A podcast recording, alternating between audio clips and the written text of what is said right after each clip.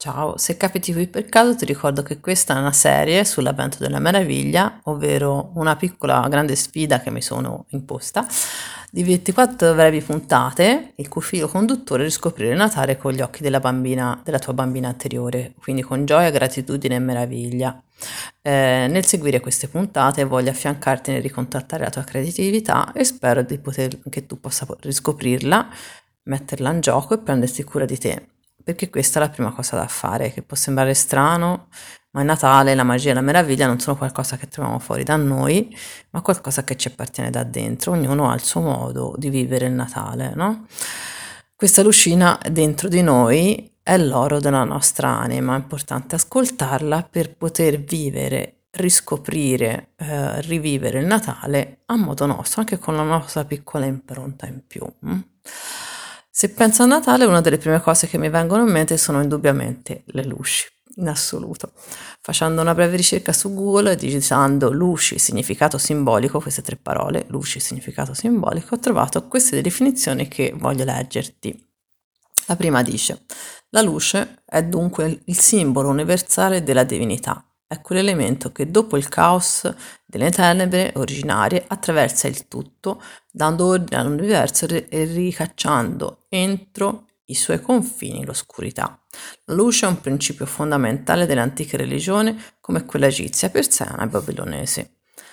E poi un'altra, Dare alla luce, vedere la luce alla fine del tunnel, illuminare con la sola presenza, sono tutti modi di dire che ci ricordano quanto essa sia un elemento fondamentale per gli esseri umani. Il sole dona luce e dona vita.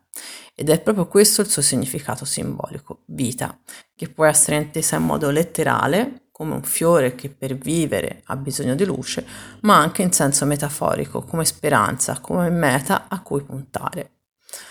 Ok, penso che la luce possa dirsi un simbolo indubbiamente di speranza.